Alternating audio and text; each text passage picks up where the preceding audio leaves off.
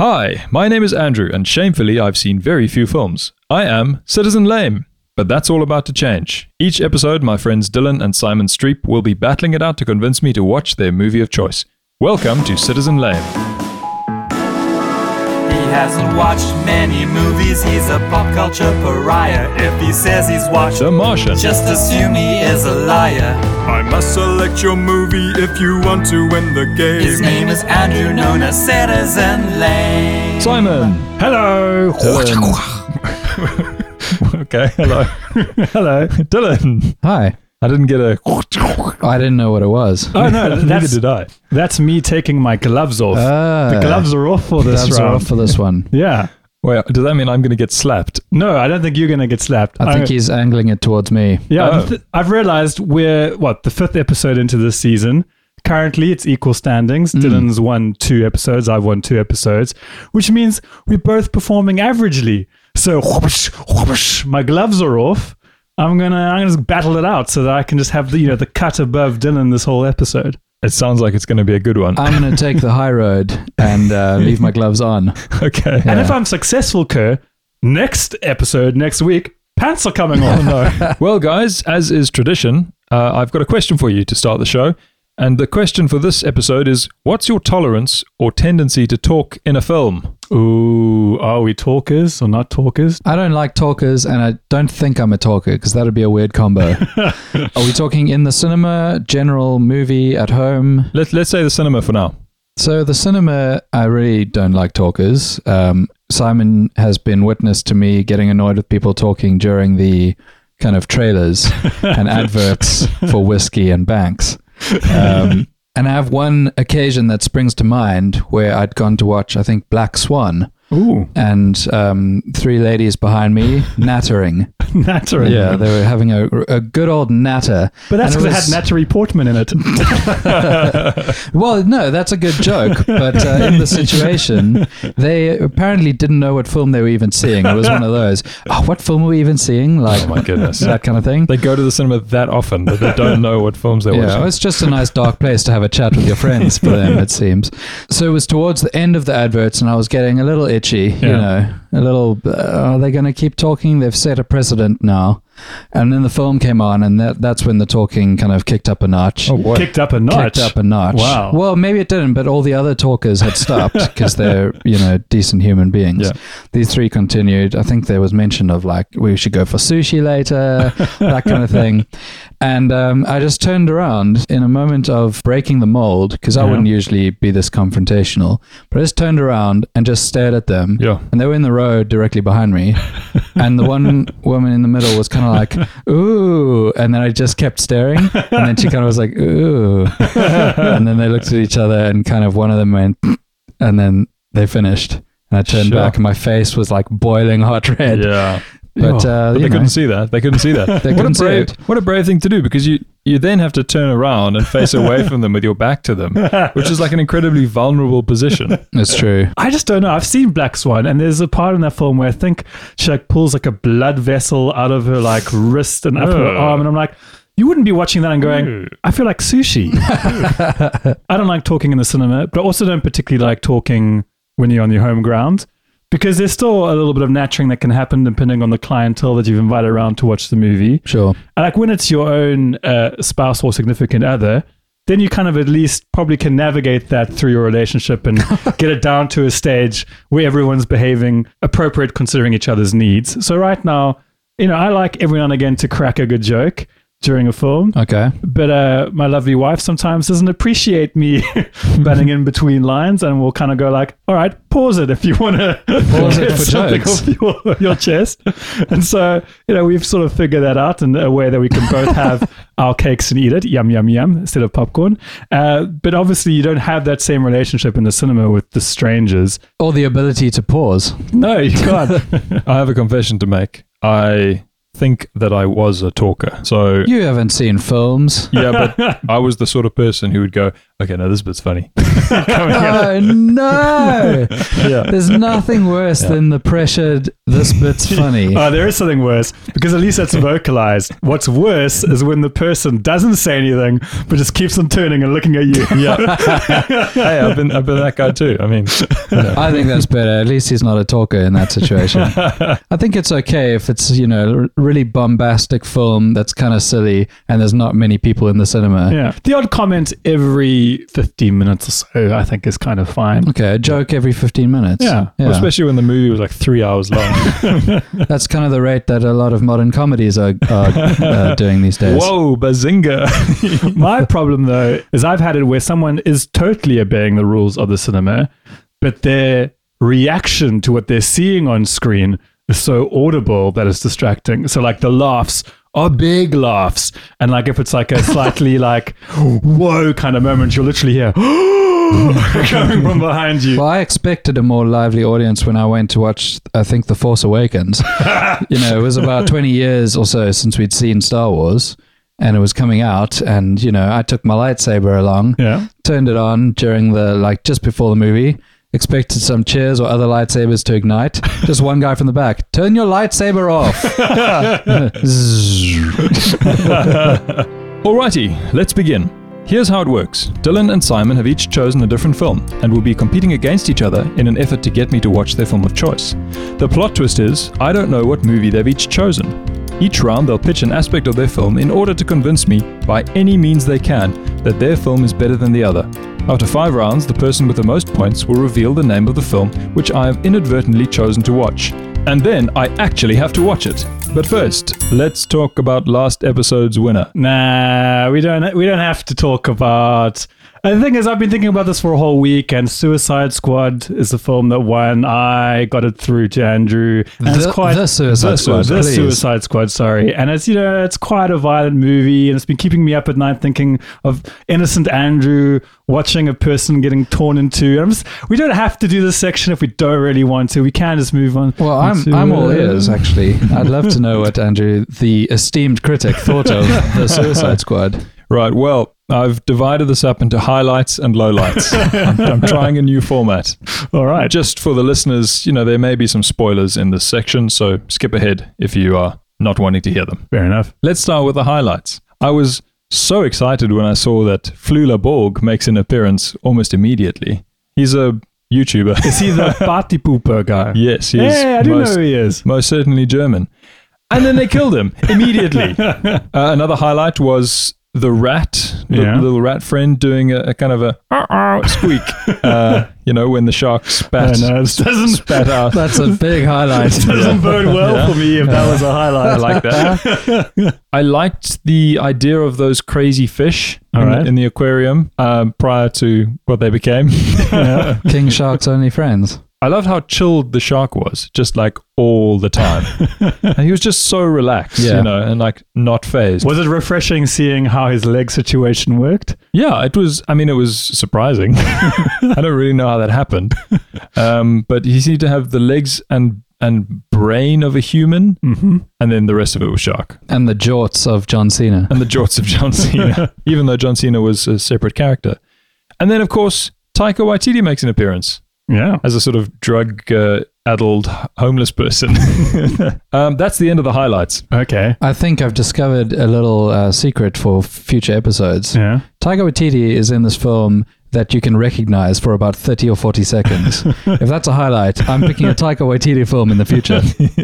Let's move on to the lowlights. All right. We don't need to. So I mean, it's dumb, running, dumb. We're running like uh, very late right now. People don't want this episode to be over an hour. You know, you Yeah. can Okay. So I hated that the, the, the when, when Boomerang sliced the guy's head off. Like I hated when they just do that slicing effect and then the Okay. head, like, half the head, like Oh, it slowly slides falls off. to the ground. You hate it because it's dumb or because you hate the violence of I it? hate the violence of it. It's I just know. like horrendous, and It's, it's, not so, how you want to see heads removed. and it's so slow and painful. And oh my goodness. Are you Anyway. just you you just want a good old fashioned guillotine? Is that if No, you're going I- to decapitate someone, that's what Andrew wants? no, I want the violence off screen and just the Okay. sound effect. You know, that's I can handle that. Why did they just have a naked dude? For no, like he wasn't a main character. He was just on the side and he was naked. In the rebel camp. yeah. Yeah. some nice eye candy. Oh my goodness! All right. I only You're such a square, Andrew. I only realized that this was a horror film when it's not a horror film. It is a horror film. it's not a horror It is a film. horror film, and and I realized that when the massive starfish is dragging Greaves, the brainiac dude, Yeah. down. That is such a horror trope. is the kind of grabbing the Oh, thing yeah, and pulling nails. them down off screen. Yeah. And then I suddenly realized, no, this is actually a horror film. So thank you for that.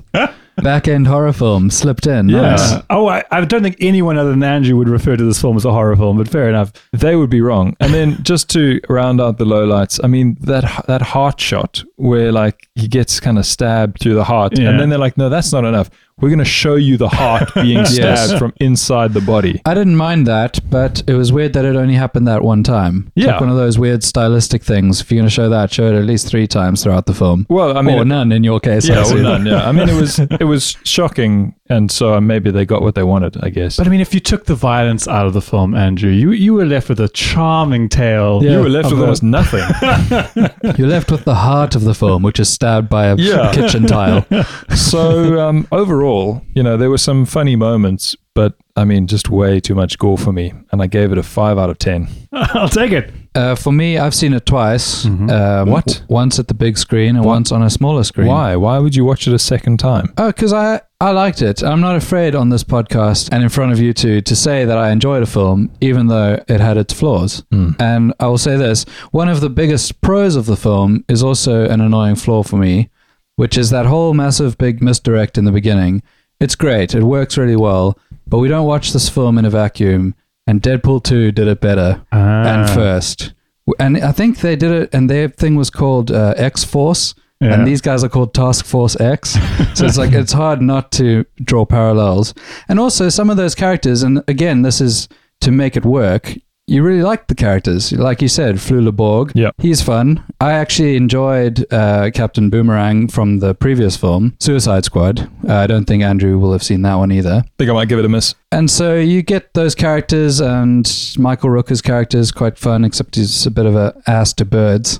Yeah. Um, actually, this whole movie isn't particularly fair to birds That's because later on they're just set in Avery like Yeah, for what no the hell? reason. yeah, very How strange. did I forget that? Jeepers. Anyway, so while it does work, it's like, oh, I could have seen a bit more of those characters. I will say that the scene in the rebel camp is very funny, where the two of them are kind of one upping each other while they kill off all these dudes who then turn out to be the good guys. Rick Flag. Now, this is a point that I wanted to flag. Yeah.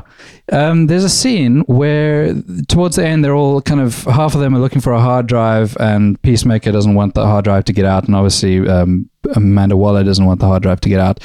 But Rick Flag just kind of walks into some room and opens some cupboard and takes out the hard drive, and he's like, "The government doesn't want this."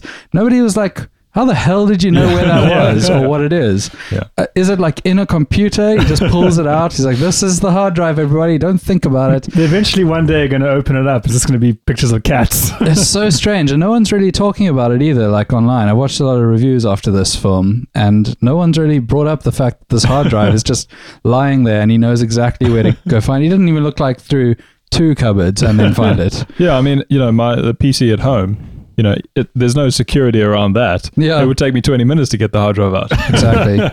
and then lastly, um, Harley Quinn scene. I think you mentioned it as your the scene last week is super cool. Definitely stands out. And oh, hard disagree on that. you didn't like it. Yeah, you built it up as this amazing flower scene. Yeah. I mean, there was still a lot of blood going on. Oh, in the beginning, I was didn't- expecting everything to be flowers. no, it's like there's flowers behind it. It looked like she was farting flowers, and then the, everything everything in front of it was just blood. Look, if her farting flowers made it more easy for you to watch, then that's what it was. Don't know if it did. well, anyway, it kind of echoes her prison break scene in Birds of Prey and the Fabulous Emancipation of One Harley Quinn, which I would also recommend. Well, guys, as I consider the feelings of love and hate, and how brilliant acting can actually make me have a negative feeling towards a real person who is just doing their job, I am reminded of the famous lyrics to the extremely famous song Love to Hate Me by Blackpink. Kinda sad that you always been like that. See me making waves, and you don't like that. Driving through your puddles going splish splash, splish splash, splish splash. You ain't worth my love if you only love to hate me. Poignant. Thank you, but obviously that's you know I didn't make that up. Yeah, that's pink, pink and black. What? Pink black, pink black. Black Blackpink. it's Blackpink. Anyway, all that to say is that I've asked the boys to suggest a film that has an actor you usually don't care for but love in this film. I see, I see. But you have to love them in this film. So that's the hard part because otherwise, straight away, I'm going Toby Maguire. Don't care for Toby Maguire. I'd be quite happy if he was never in a film ever again. I'm sure he's a nice guy. Just this is a bit of weedy on screen. This is a bit, of- bit of bit of a weedy man, a bit of a weedy Spider Man. But um, You don't even love him as Spider Man. Nah, don't. the thing is though, the thing is though, like I don't think I've actually ever seen a film that has him in that's made me go, huh, all right, well Oh, done, Toby. Uh, Mm. So he wouldn't fit this category. No, because I have, I have to has to be someone. So even someone like Kevin Hart, who I'd say when I first was exposed to Kevin Hart, didn't particularly love him, didn't have a huge heart for Kevin Hart, but over time he's just you know Warmed your heart. he has warmed it. And I'm like, okay. And now I actually would quite proactively go, that film's got Kevin Hart in. I might go watch that. I'm starting to dislike you. And that brings us to round one The Star. Every movie has a main actor or actress, someone who makes the character come alive and who draws you into the world of the film. Did you know that the most hated actors, according to IMDb, are number three, George Clooney, number two, Sandra Bullock, and number one, Gwyneth Paltrow? Yes, that's right. I need to know one of the stars of your film and why you don't care for them. Simon, All right. He's been a gladiator in Gladiator, a master and commander in Master and Commander, an American gangster in American Gangster, and he's even been Robin Hood in Robin Hood. That's right. He only takes on roles if they're in the title. He's a star of this film, who actually, in this case, I usually don't care for. It's Russell Crowe. Russell Crowe. Good accent. So, I mean, the reason that I don't like Russell Crowe, thanks for asking, Andrew, is that he's always seemed a bit laddish, but like in a kind of brawler kind of way. And I, if I'm going laddish, I don't want, you know, the laddish brawler. I want someone who's a muscly man, but has a bit of a charm, a bit of a kind face. Oh no, Someone- Channing Tatum someone like Channing Tatum, again with bloody Channing Tatum. or even someone like The Rock. I'll settle for The Rock. Can you smell what The Rock is cooking? Yeah, probably some sort of delicious bolognese. Can you smell what Russell Crowe is cooking? No, because the guy gave me COVID. the thing is, I think Crow in general is a bit like dopey. He doesn't seem as enigmatic as some of these other sort of, you know, Hollywood tough men. And whilst I'm sure people can change and no one's perfect, my research has shown that my instincts about Russell Crowe are actually like spot on. And Oh, that yeah? in real life, he is a bit of a brawler. The highlights 1988, he hit Butts a co star. I mean, that can't be good, Andrew. 1999, fights in a nightclub. 2002, verbally assaults the producer who cut his BAFTA acceptance speech. Then the same year, fights an owner of a rugby team in a bar's bathroom. I mean, you don't get any more laddish than fighting someone about rugby in a bathroom. 2004, fights his bodyguard. Clearly not a very good bodyguard if he's able to win at that fight. 2005, throws a hotel telephone and hits a hotel employee in the face. Russell Crowe, no! Anyways, I'm sure you're wondering, Andrew, why did I pick him then? Why did I pick him for this movie? Yeah. It's because he plays this guy called Jackson Healy, who is a brawler and more specifically, a slightly washed up enforcer who basically is muscle for hire. So it's like the perfect casting. Everything that I do not like about Russell Crowe makes him perfect for this role. And then you throw in that he's actually genuinely really funny in this film. I do know who Russell Crowe is. Um, I think he's Australian. I think you're right. I think he's Australian. So I don't know if that's in his favor or not. But it's certainly a fact. Isn't your brother listening in Australia? In New Zealand, it's very different, Dylan. Very different. Sorry. Dylan, who do you have for me? All right. Well, the star that I usually don't care for but love in this is in this, but I'm going to keep that a bit of a mystery until Ooh. later on. In Interesting. fact, for this round, I've chosen to focus in on a smaller role, but an important one nonetheless. And even though his character in this film would argue against this, I say he steals the scenes he's in. The actor in question here has done it all romance, drama, adventure epics, musicals, war films, voiceover for animated features, comedy, comedy, comedy, and comedy. That's right, the actor in question is Mr. John C. Riley. Okay. This Seems like the C stands for confused. this esteemed man joins an esteemed club of actors who present themselves with a name and then an initial and then a surname. Other members include Samuel L. Jackson, Michael B. Jordan, William H. Macy, and the matching pair Vivica A. Fox and Michael J. Fox. this is clearly a far superior club than those who present themselves with just two initials and a name. Your T.J. Millers, your Louis C.K.'s, your O.J. Simpsons. Do you, by any chance, when you did the research, find out what the C does stand for? Yes, What is it? can't remember.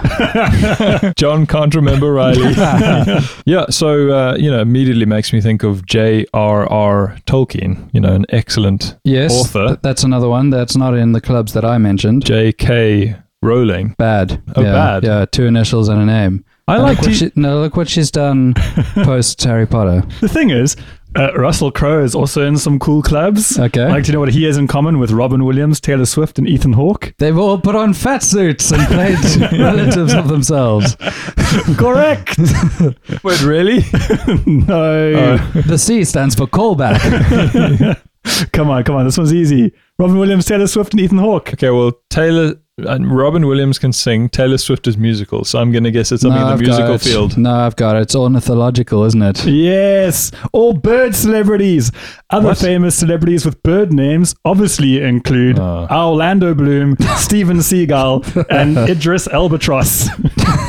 My goodness. Kerr, I thought I'd provide you a very fun fact about Russell Crowe. Great. I love facts. For two or three years, and this is this is true apparently, he kept on getting prank phone calls from Michael Jackson, What? who would phone him up and tell him terrible jokes. No, No, ways. This is not yeah, true. this is true. Apparently, he found out the name he stayed in in hotels, and so it didn't matter where he was. Uh, Michael Jackson would ring up and do that kind of like, "Is Mr. Wall there? Is Mrs. Wall there? No. Are there any walls there? Then what's holding the roof up? Haha. hee hee." Those two very strange uh, celebrities you don't expect to meet in a Venn diagram. no. Well, speaking of Michael Jackson and music, JCR, as I call him, is a big fan of music, particularly blues and bluegrass. So much so that he has a band called John Riley and Friends, Ooh. which is, you know, quite Wait, fun when people use. Why does he drop the C? Because it's a music thing now. They- Think about it. The C stands for casting.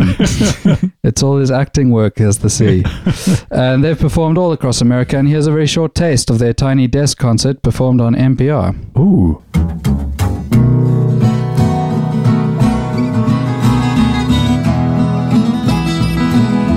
Now, darling, I've tried. I've never done wrong. I've been fair to you. You know all day long. Shut up, John Riley and friends. I like that kind of music, and it got me thinking about the song "Man of Constant Sorrow," which, uh, incidentally, was one of the main influences for Simon and I even starting the Brothers Troop in the first place. And I know we're not on the sounds round quite yet, but I was hoping that the three of us could try perform a little bit of that song together live. No effects, no polishing, just a little impromptu song. Andrew, you mentioned liking singing, I do. so I'll just get the guitar, shall I? Oh, very country. I am a man of constant sorrow. I've seen trouble all my day. I bid farewell to old Kentucky, the place where I was born and raised, the place where he was born and raised. For six long years I've been in trouble. No pleasures here on earth I found. Woo! For in this world I'm bound to ramble. I have no friends to help me now. He has no friends to help him now. It's fare thee well, my old lover. I never expect to see you again. For to ride that northern railroad.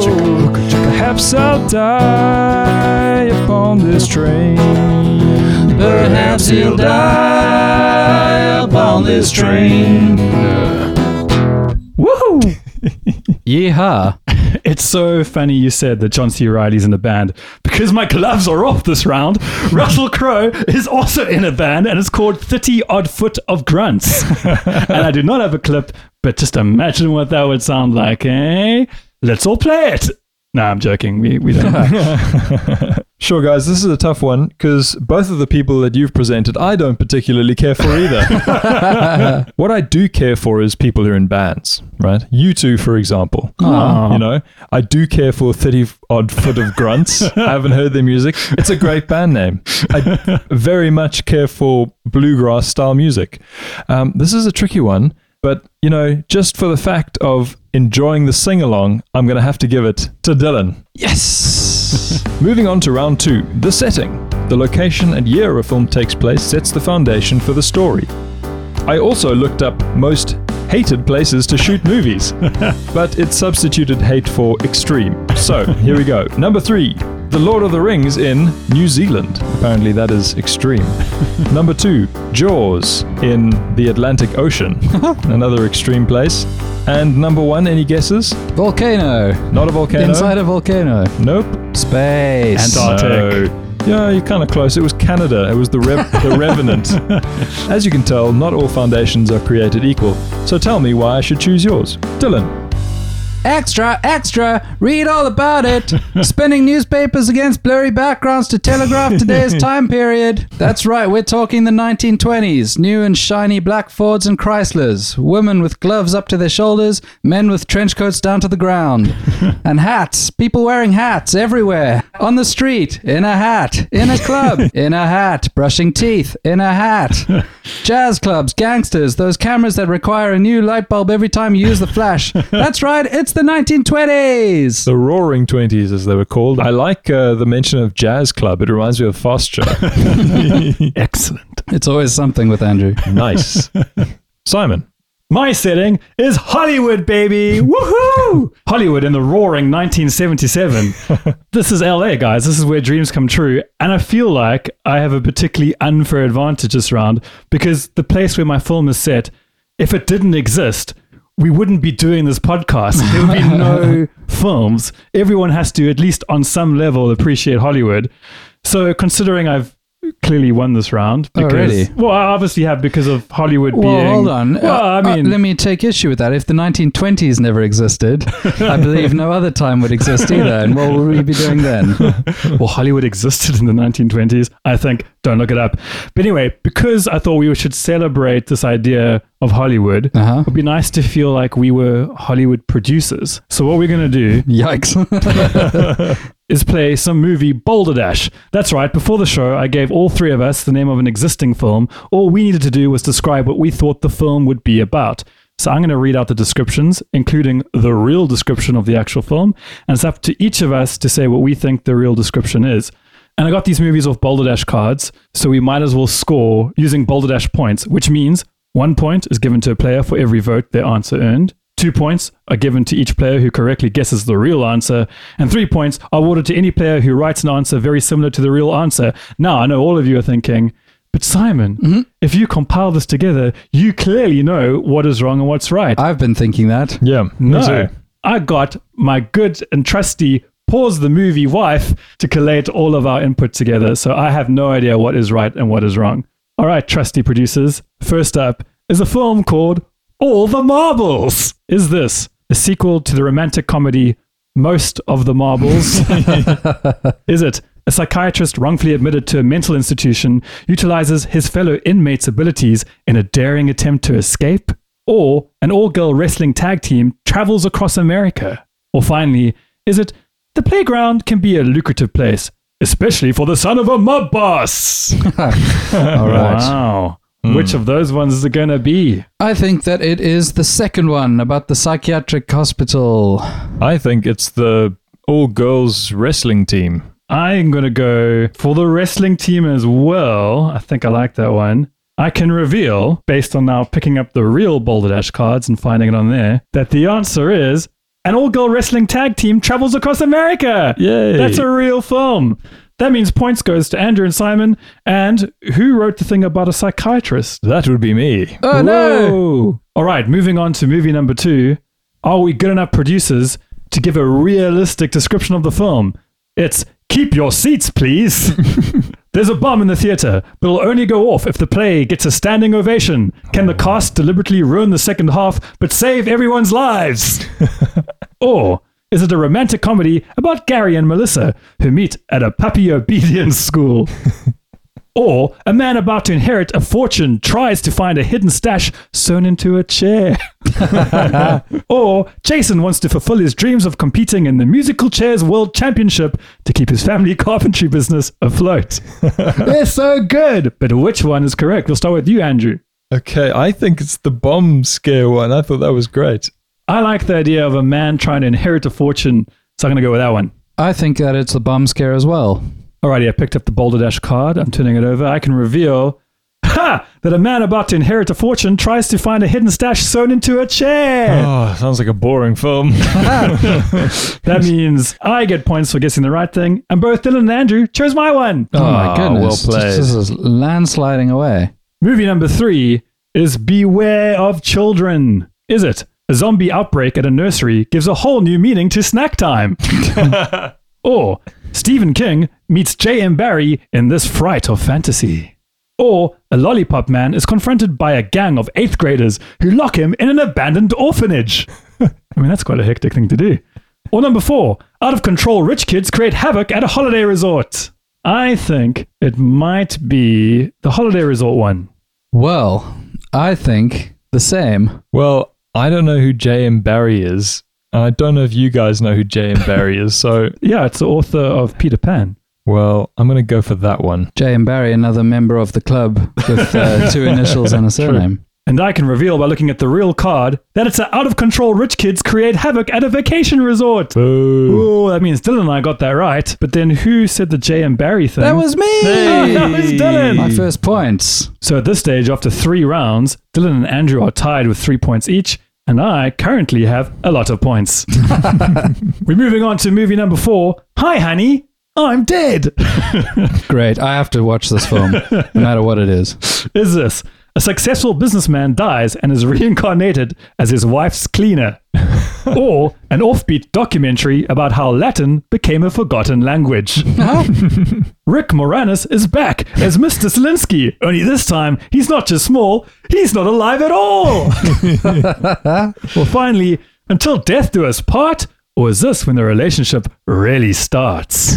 I think that it's going to be the one about the wife's cleaner. He's back as the wife's cleaner. I'm going to immediately jump on board and say, yes, that one sounds true. That one does sound true, but Are just we to, going all three? I think just to make it interesting, I'm going to go for death do us part. I bet you it's Simon's.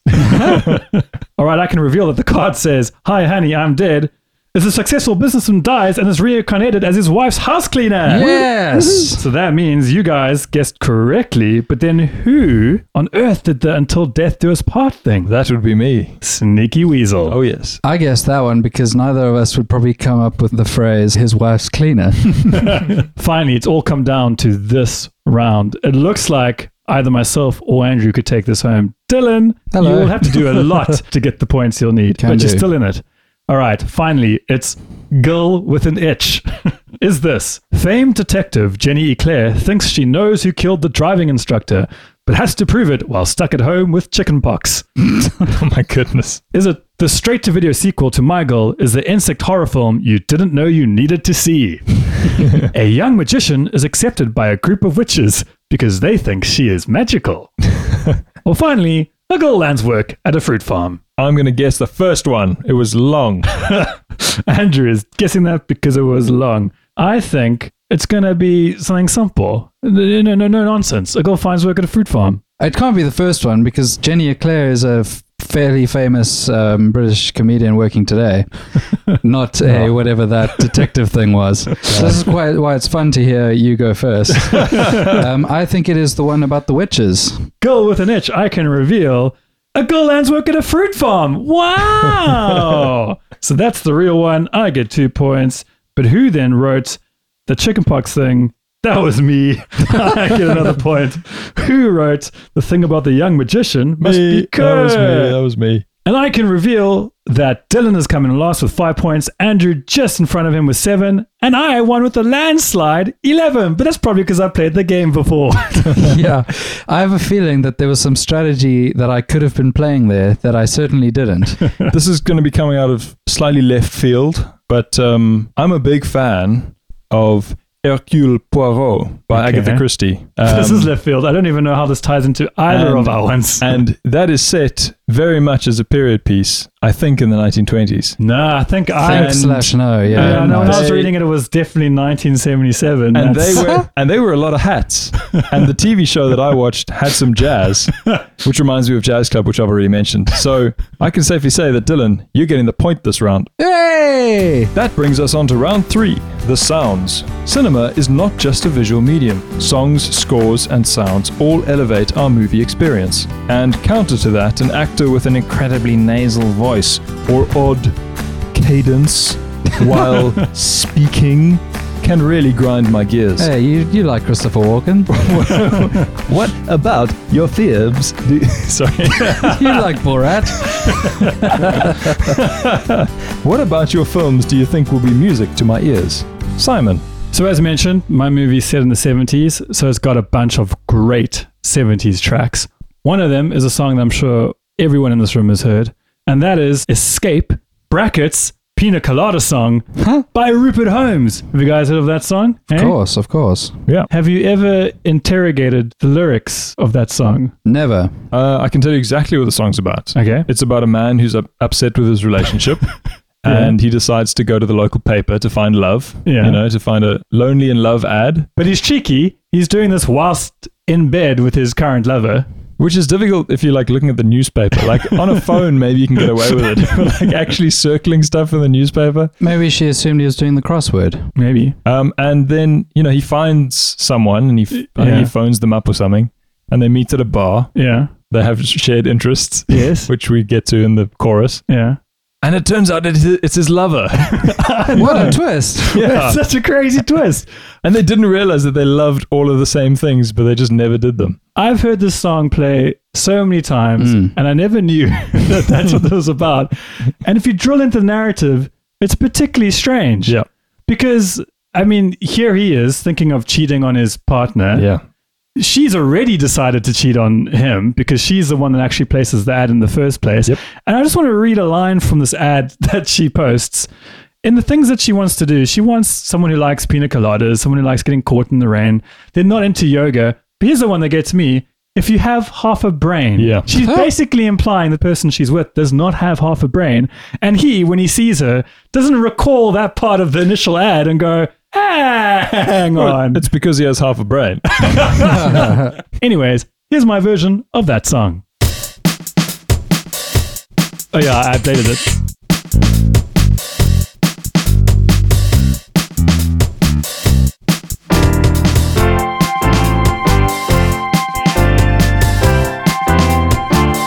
I was tied up, my lady.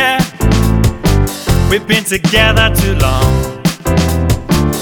Like a worn out recording I mean, that's rude. of a favorite song. So while she lay there sleeping, I read the paper in bed. And in the personal columns, there was this letter I read. If you like pina coladas and getting caught in the rain, if you're not into yoga, if you have half a brain, if you like making love at midnight and the dunes on the cape, then I'm the love that you've looked for. Write to me and escape. Do you think the song would be as popular if it was "Do you like penis collages"? Well, if you don't win this round, you've definitely won a gig at a wedding somewhere. That was great. Thank you, Simon. Dylan. All right. Well, I finally chose a film with toe tapping music and many great songs. Aha, Uh-huh, he's, unlike last he's week. catching on. But I also realized that this is the perfect and possibly only opportunity to air an idea that Simon and I had actually had many, many years ago. Now fleshed out a little bit more, this is our first and maybe only proper attempt at a parody song. Ooh. It spoofs one of my favorite songs in this film and played on one guitar like that Walk Off the Earth band. This is the Snack Bar Tango. Looking forward to it.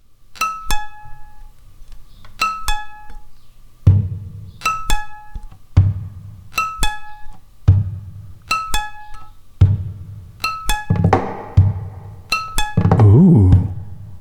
I like this.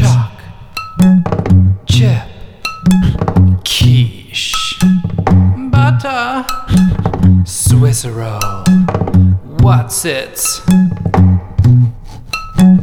Chalk, chip, quiche, butter, Swiss roll, what's it? Chalk, chip, quiche, butter, Swiss roll.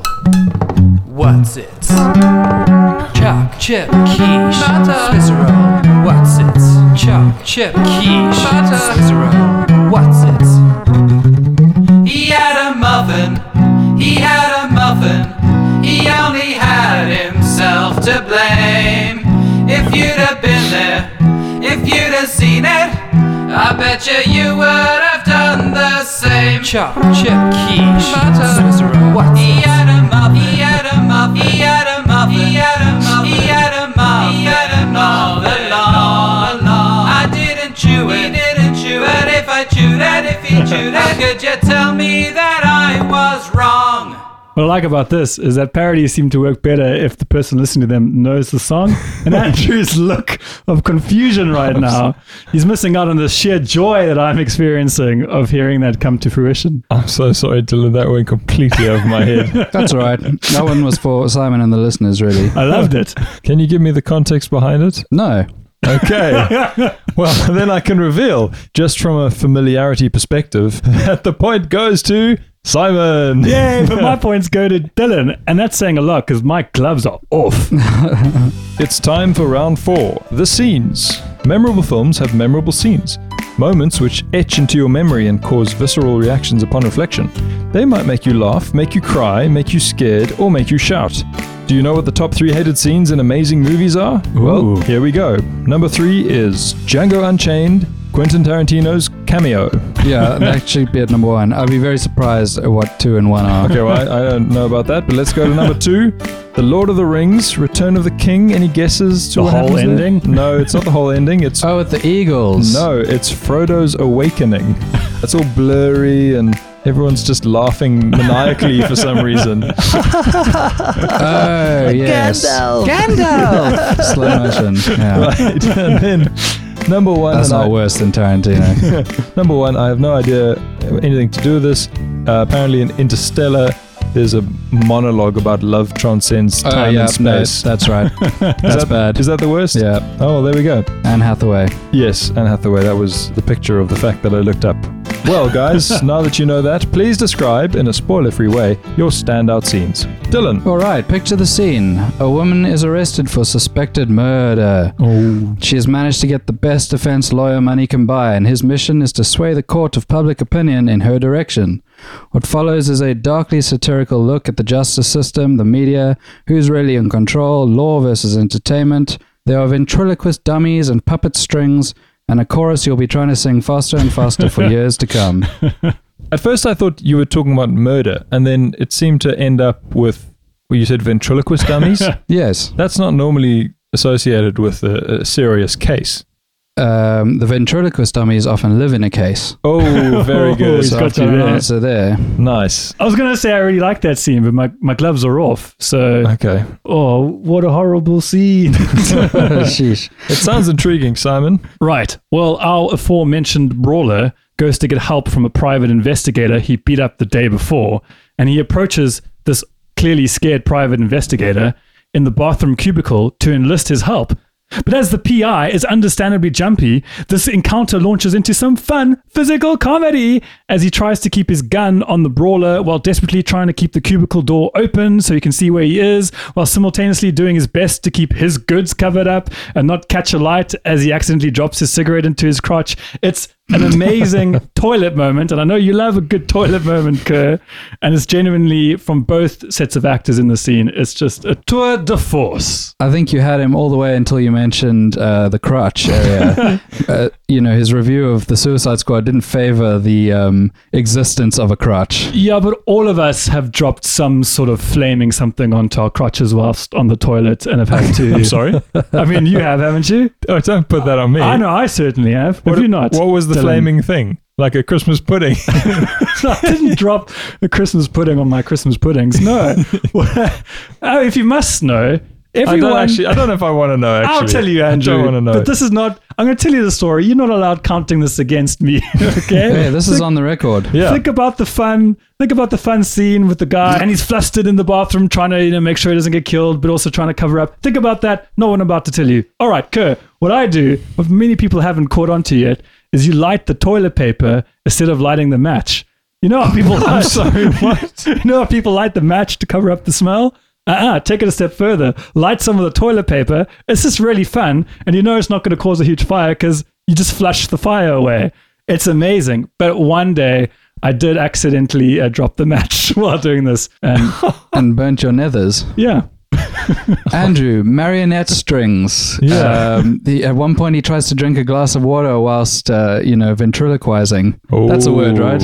yeah but Yes. gloves are off, Dylan. I mean, ventriloquist dummies are so freaky and scary. And Andrew thought Suicide Squad was a horror film. He's going to see this scene and see this uncanny valley talking ventriloquist dummy and be like, no.